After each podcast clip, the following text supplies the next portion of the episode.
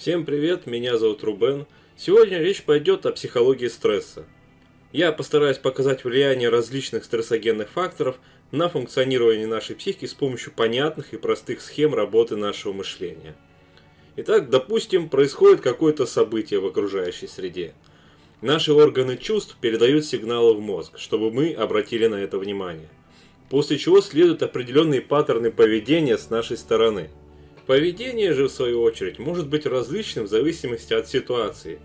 Мы можем повести себя классическим образом, бей или беги, а также существует еще одна разновидность поведенческой реакции – это «замри». Она обычно реализуется в тех случаях, когда мы пока еще не способны идентифицировать угрозу и не совсем понятно, как нужно действовать. Мы еще с таким не сталкивались. Реакция «замри» больше схожа с принципами маскировки, доставшейся нам от предков. То есть нужно обездвижить тело, чтобы тебя не заметили. Это проявляется иногда при взаимодействии с животным миром. Например, парень с девушкой прогуливается по лесной местности, и вдруг парень увидел змею. Немедленно отскочив от нее, он удалился на определенное расстояние. При этом крикнув девушке «Быстро ко мне! Змея!»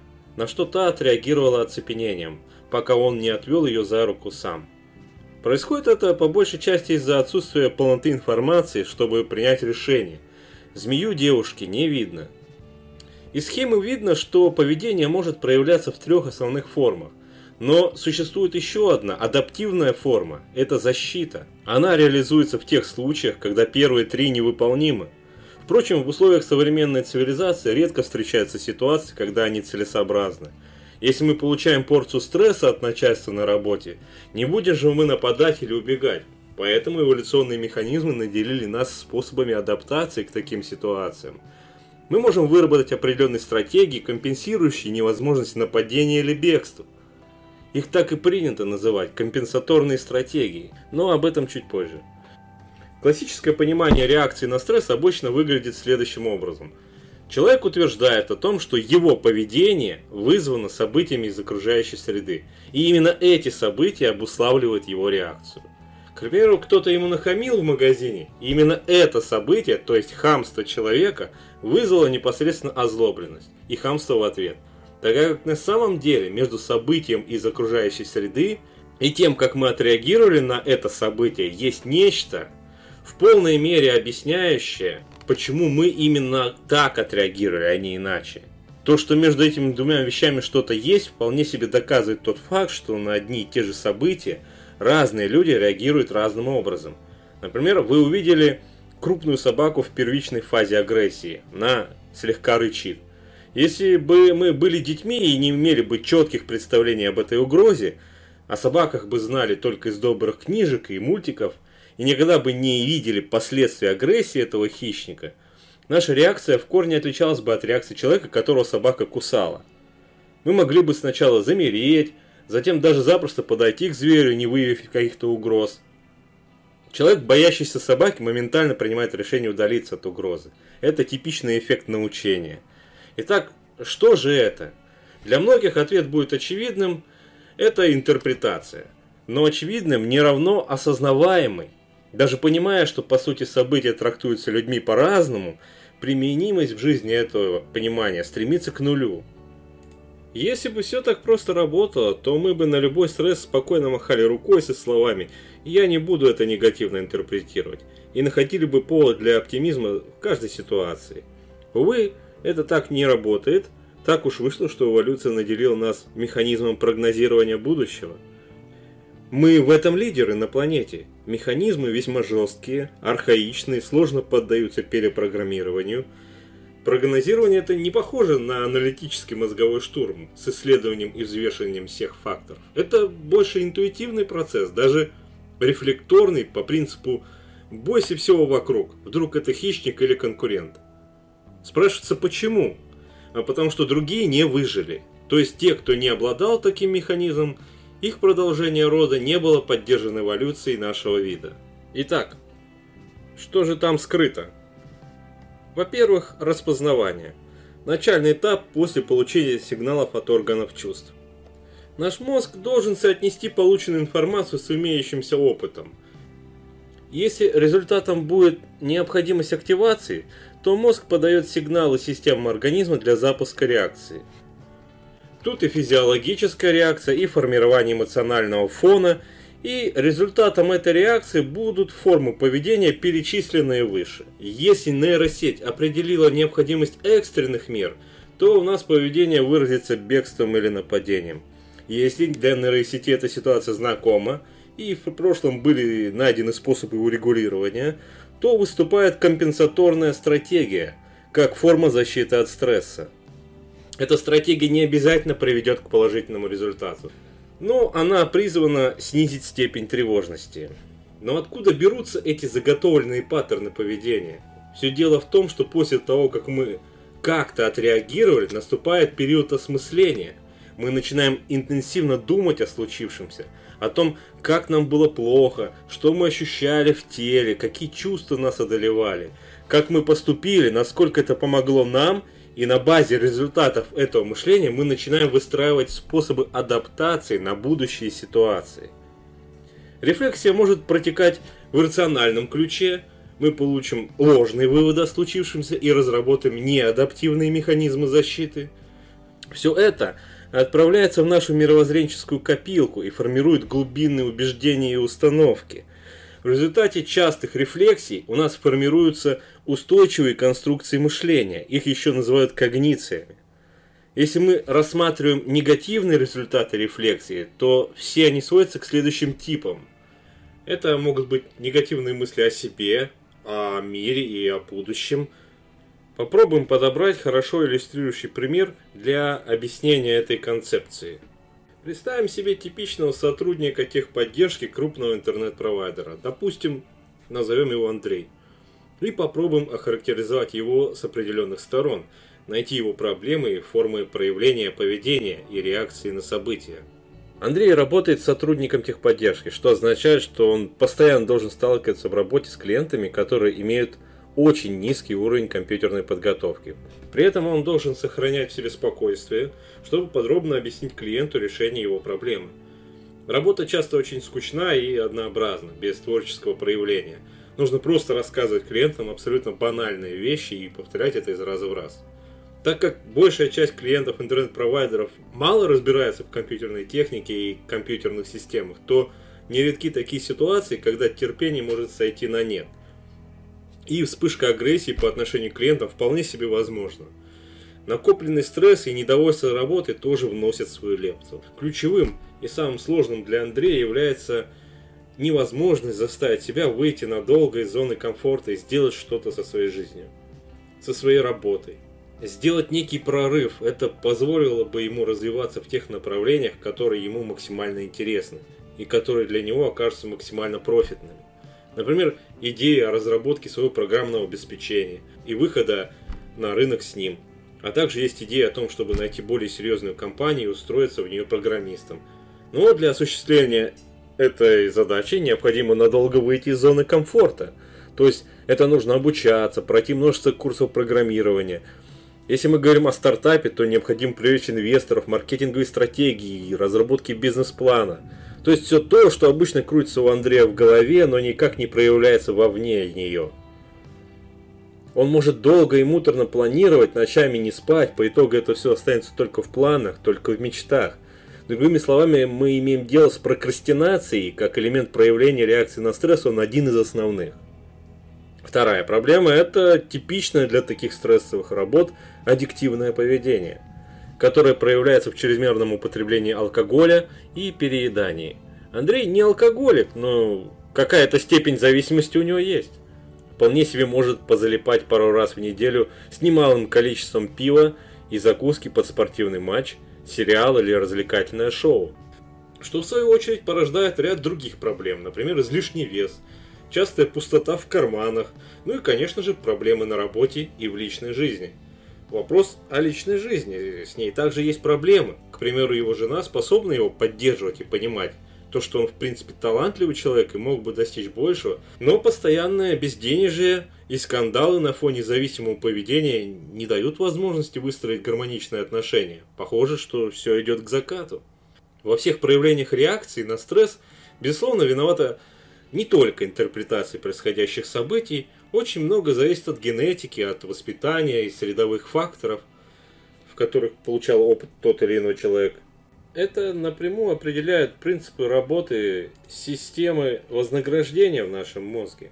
Уровень стрессоустойчивости, развитость силы воли. Но одним из определяющих здесь и сейчас все-таки мы считаем то, как мы интерпретируем происходящие события. Потому как вне зависимости от нашей генетики, если мы корректно интерпретируем происходящее, и это встроено в нашу психику на инструментальном уровне, а не только пониманием, то по сути не важно, с каким набором навыков мы родились. Мы все равно сможем достигать поставленных задач и развивать стрессоустойчивость. Да, на это потребуется больше времени, чем тому, кому с генетикой больше повезло. Но надо отметить, что мы точно уж не безнадежны. Мы можем бороться. Вернемся к нашей концепции и детально рассмотрим все этапы. Распознавание. Здесь я сделаю ремарку. В данном контексте мы понимаем интерпретацию не как интерпретацию нашего сознания, происходящего вокруг, а конкретно нашего мозга, то есть нашей нейронной сети, о том, что происходит. Другими словами, как наша нейросеть определила значимость этого события. Посудите сами. Сознательно мы можем интерпретировать что-то спустя лишь какое-то время. У нас в момент события просто нет физически времени на такую аналитику. Расстояние между событием и реакцией вегетативной системы исчисляется миллисекундами. Происходит некоторое событие, например, нам кто-то нахамил, и у нас нет никаких мыслей, у нас сразу же происходит реакция. Сценарий реагирования уже заготовлен заранее и ждет своего акта в хранилище нашего мозга. Стимулом здесь выступают некоторые события в окружающей среде, своего рода раздражитель. События не для всех имеют одинаковое значение и одинаковую интенсивность окраски. Например, гол, забитый в ворота любимой команды, для фаната можно назвать стимулом. А вот для человека, не интересующегося футболом, это всего лишь нейтральное событие, но уж точно не стимул. После того, как наша нейросеть определила некий коэффициент событию, то э, происходит э, так называемое нарушение психического гомеостаза личности. Гомеостаз – это постоянство своего внутреннего состояния. Стремление системы или организма – восстанавливать утраченное равновесие. По сути, любое событие, которое организм воспринимает как стимул, вызывает изменение вашего положения в окружающей среде, например, в социальной иерархии. То есть, если нашему герою сюжета Андрею сделал высказывание начальства о том, что он грубил какому-то клиенту, это фактически понижение его в социальной иерархии. Может быть, начальство об этом как раз таки и не думало в моменте, да? Э, Андрей воспринимает это именно так, что его статус понижен. Есть еще одна типичная ловушка гомеостаза. Когда утром Андрей собирался на работу, и, например, со вчерашнего дня у него были некоторые планы на этот день, он уже точно не закладывал, что ему позвонит некий клиент, который доведет до такого состояния, что он ему ответит грубо.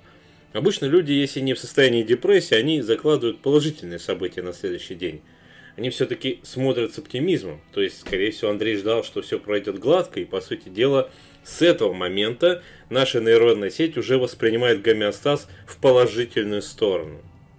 В этом моменте, то есть после того, как мы себе это запланировали. И когда это не срабатывает, происходит полная противоположность, наша нейросеть определяет нарушение гомеостаза гораздо большего размера, чем если бы мы не имели положительных ожиданий от этого стимула. Каков был ответ Андрея на эту стрессовую ситуацию? Придя вечером домой, он был в подавленном состоянии. Пожаловался на все жене. Она отнеслась с пониманием, и они обсудили, что уже пора начинать что-то делать, чтобы такого не повторялось. Ночью Андрей не смог уснуть и провел массу амбициозных размышлений о том, как ему стать тем, кем он уже давно хочет быть. Как уйти с ненавистной работы и следовать за мечтой. Следующий день не привнес успеха в его жизнь. Он был сонный, вялый и раздражен каждым шорохом. И придя с работы домой, он просто залип в видеоигре на 4 часа. Что вызвало бурную реакцию его супруги. Она в целом-то не в восторге от видеогейминга Андрея.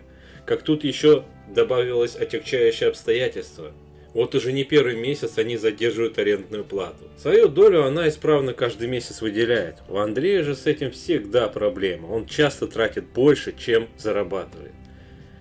Начинаются упреки в адрес Андрея, что он на самом деле невероятно ленив и занимается полной ерундой, не думая о будущем.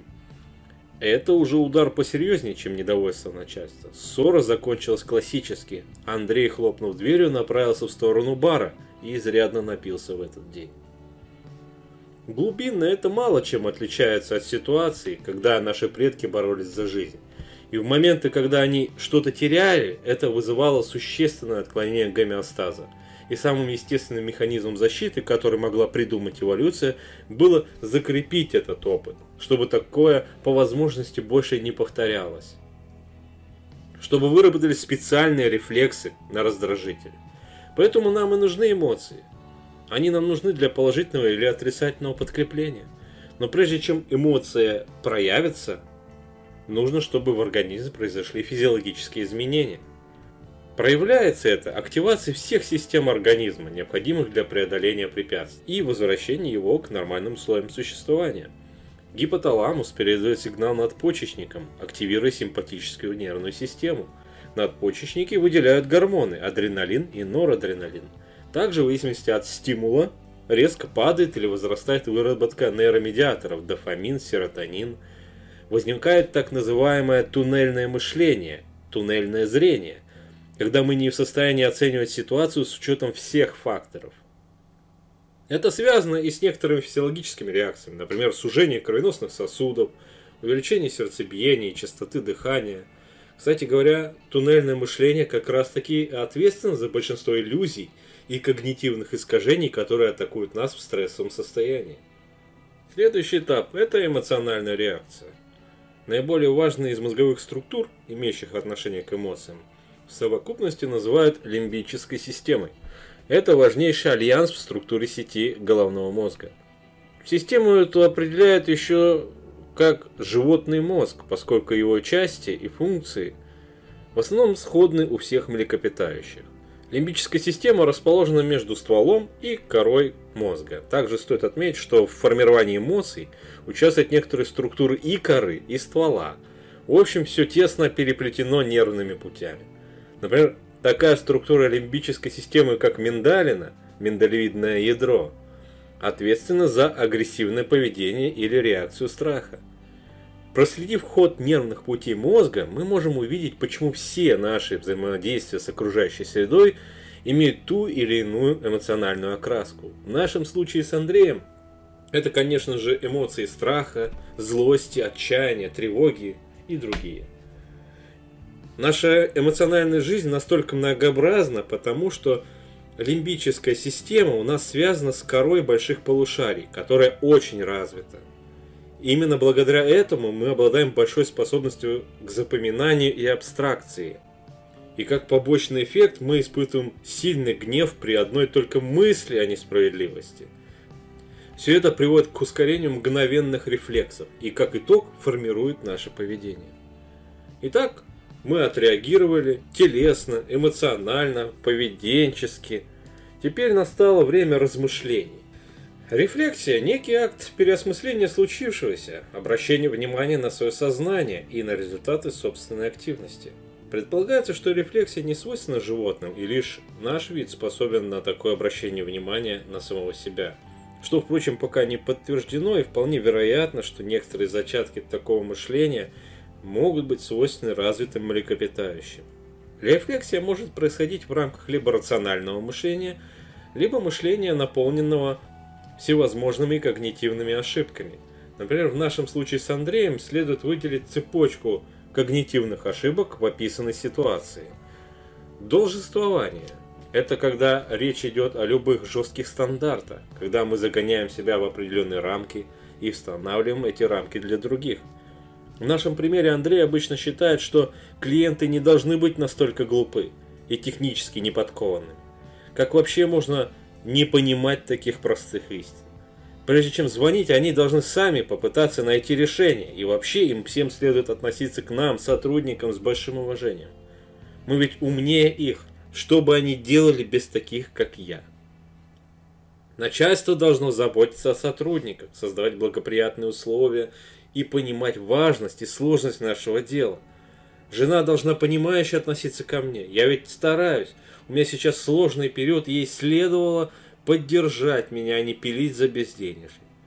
Она должна немного потерпеть, и я доказал бы ей, что способен на многое. Навешивание ярлыков.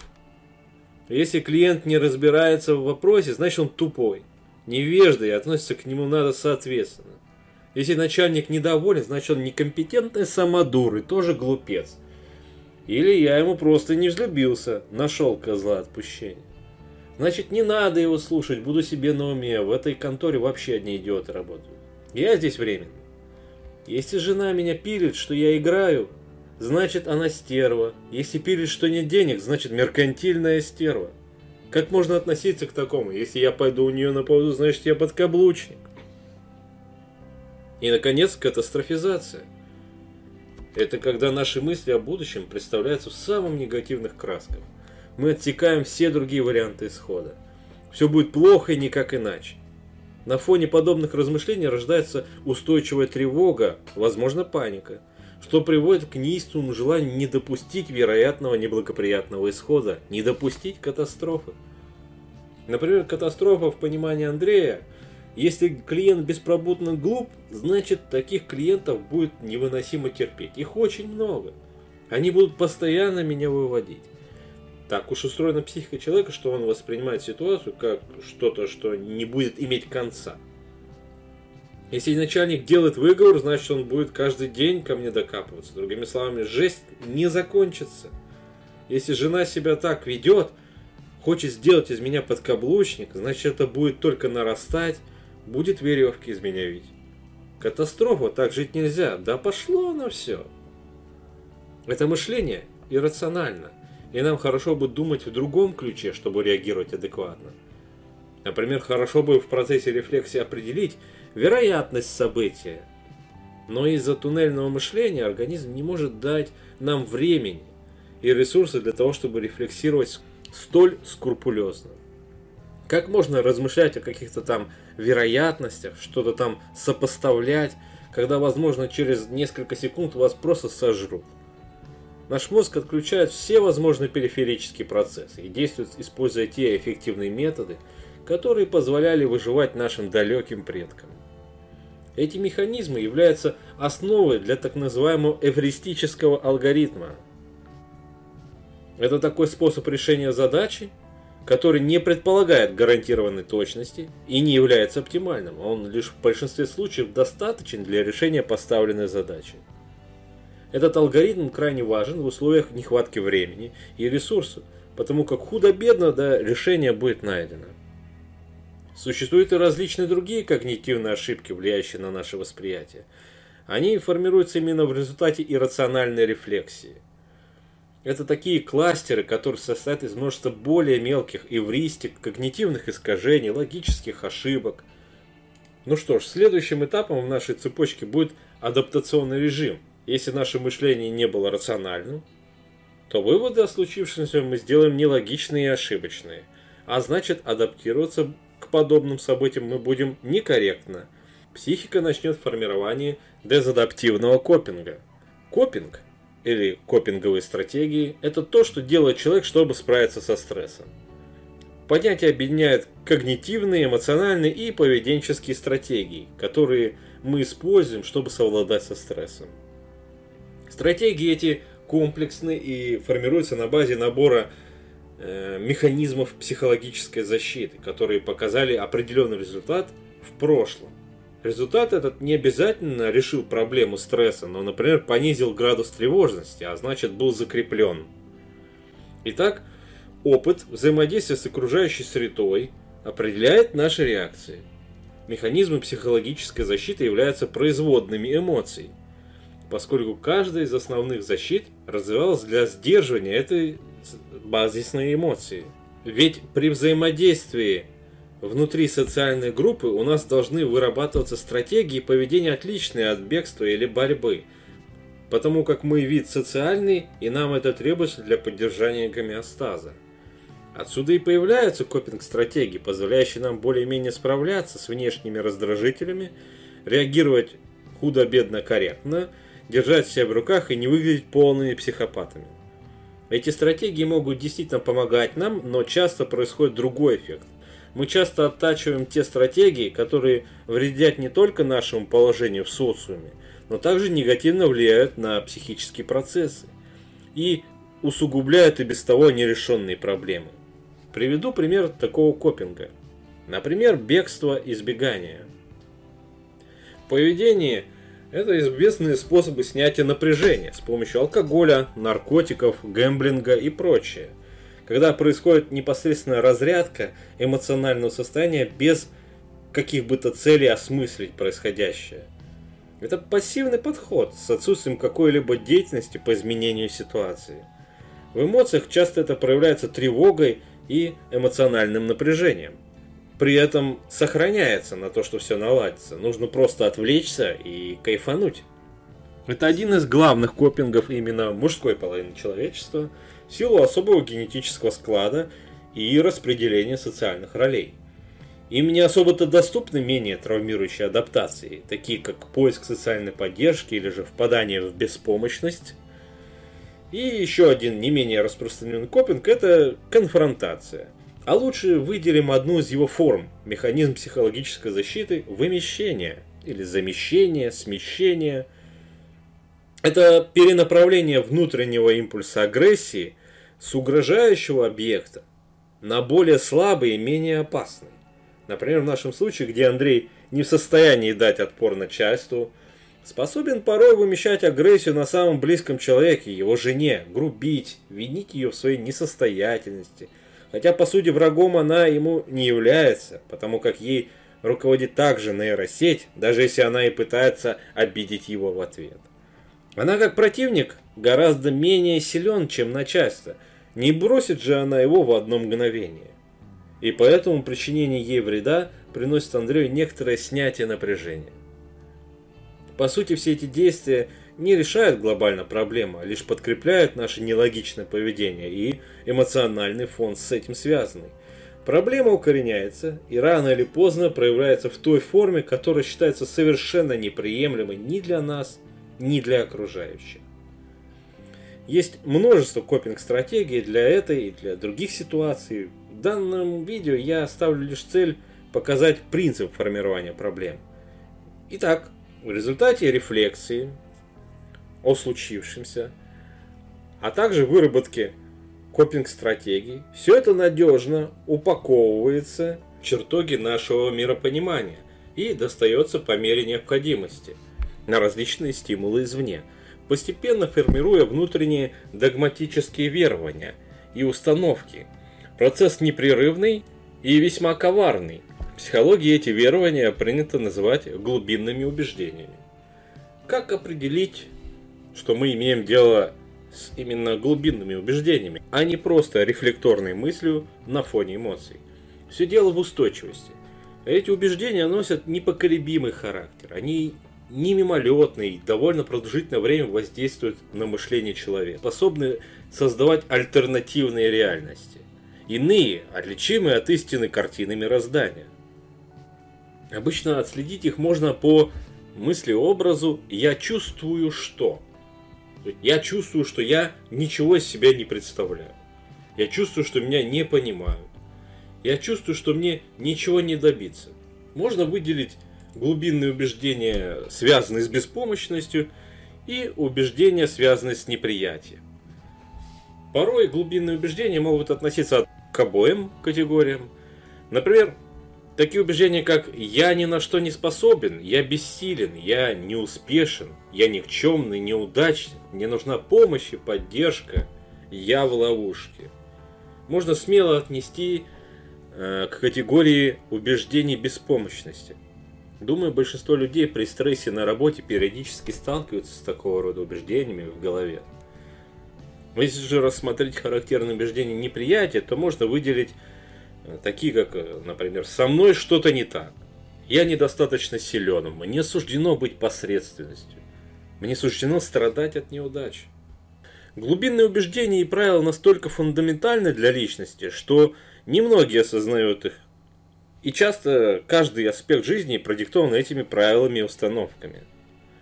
Если мы глубинно убеждены, что нам суждено быть посредственными, то откуда взяться мотивация исправлять свою жизнь, бороться за место под солнцем, наш мозг уже вынес вердикт.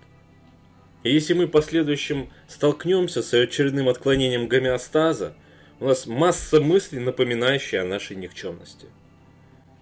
Итак, в результате формирования целого ряда отрицательных глубинных убеждений вырабатываются определенные негативные правила и установки. Установки же, в свою очередь, прямым образом влияют на то, каким сильным будет отклонение гомеостаза в последующих случаях возникновения внешних стимулов. Да, и не только внешних, даже воспоминания, даже мысли-образы запускают этот циклический механизм, представленный в схеме. Таким образом, зарождается новый стимул. Основа ему уже внутренний процесс. И все повторяется, только уже без внешних раздражителей. Вот то это называется «накрутил себя». И реакция тела повторяется. И эмоции захлестывают теперь уже с большей силой. То, насколько крутым будет поворот в мыслительном процессе, насколько существенным будет отклонение гомеостаза, определяется нашей нейросетью на основе сенсорного опыта и рефлексии. Наша нейросеть присваивает определенным событиям, стимулам и раздражителям своего рода коэффициент значимости. Это не несознательный процесс, управлять мы им совершенно не можем, лишь только можем учиться рационально рефлексировать, чтобы наша система не присваивала стимулу значимого коэффициента. Мы в силах переписать наши глубинные убеждения, установки и таким образом иначе интерпретировать происходящие события в нашей жизни. Как это сделать? Как развить рациональное мышление? Во-первых, нам нужна систематическая тренировка навыков саморегуляции. Это предполагает ведение дневника иррациональных мыслей и событий, предшествующих им. Нужно это для того, чтобы мы научились успешно детектировать эти мимолетные когниции. Это развивает навык наблюдения за собой со стороны, что в моменты стресса критически важно. Это быстрый путь к осознанности. Во-вторых, заняться исследованием своих когнитивных искажений, эвристических алгоритмов и их глубинных убеждений. Для этого есть специальная литература, о которой я упомяну это довольно обширный пласт когниции, между прочим. Количество даже основных из них переваливает за сотню. Причем ознакомление с ними совершенно не гарантирует успешность их отслеживания в вашей жизни, лишь только приближает. Но шаг за шагом, постепенно, вы будете в этом экспертом. Это выведет ваш самоконтроль на новый уровень. Попутно с этим следует вооружившись законами логики, методично иссякать весь бред из ваших отслеженных и записанных рациональных мыслей. Процесс нелегкий, но увлекательный.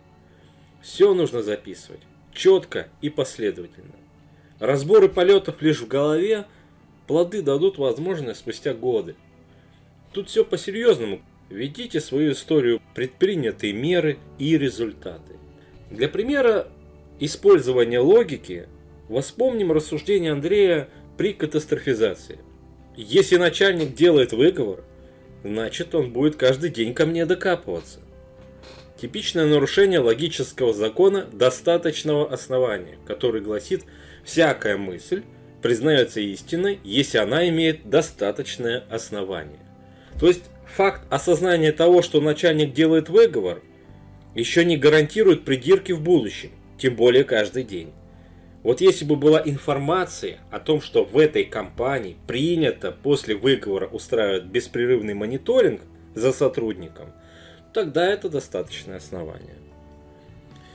Так, что дальше? Ведь осознание рациональных суждений еще не равно эффективному прикладному применению рациональности. Для развития стрессоустойчивости необходимо внедрить в свою личность так называемый адаптивный копинг. Это и есть тот инструментарий, который позволит нам совладать с трудными ситуациями. Развить черты, повышающие ресурсы противостояния стрессогенным факторам и вывести на новый уровень силу воли. Есть, кстати говоря, ошибочное мнение, что ее ресурс увеличить невозможно. На самом деле планка может подниматься. Копинг стратегии можно сформировать после рациональной рефлексии. По сути, это дистанцирование и самоконтроль Мы можем выработать способность к сохранению эмоционального равновесия, проявляя сознательные усилия по подавлению неприятных переживаний, стремясь к эмоциональному отстранению от ситуации.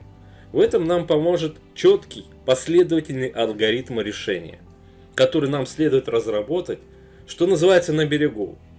И при срабатывании триггера мы уже будем следовать намеченному плану. Этот алгоритм, он крайне индивидуален и подходит конкретно лишь для ваших ситуаций и для ваших триггеров. Это может быть в форме э, чек-листов, карточек напоминалок, которые у нас под рукой. Можно нарисовать диаграмму или ментальную карту. Нужна полная наглядность всех активирующих процессов и рекомендации себе, о чем нужно подумать в эти моменты. То есть там буквально должно быть написано, куда направить ход ваших мыслей и почему направление хода мысли в другую сторону приведет к каким-то негативным последствиям. Вот, например, наш герой Андрей для решения вопроса со своей импульсивностью при работе с клиентами решил обложиться копинг-карточками на рабочем столе. Расписал на стикерах все возможные триггеры, все то, что может его выбесить, и подробно описал адаптивные реакции на них.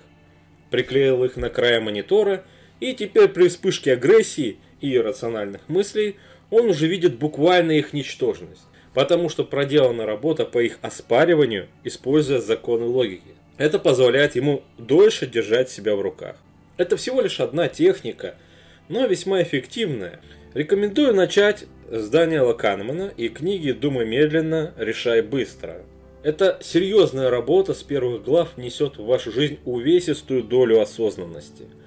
Приправить это все можно художественной книгой специалиста по искусственному интеллекту Элизера Ютковского – Книга адаптирует историю о Гарри Поттере, внедряя принципы рационального мышления в сюжет. Она не требует э, знакомства с оригинальной версией, кстати говоря. Это были книги для знакомства с миром рациональности. Для внедрения в свою жизнь инструментов советую обратить свой взор на работы Аарона Бека.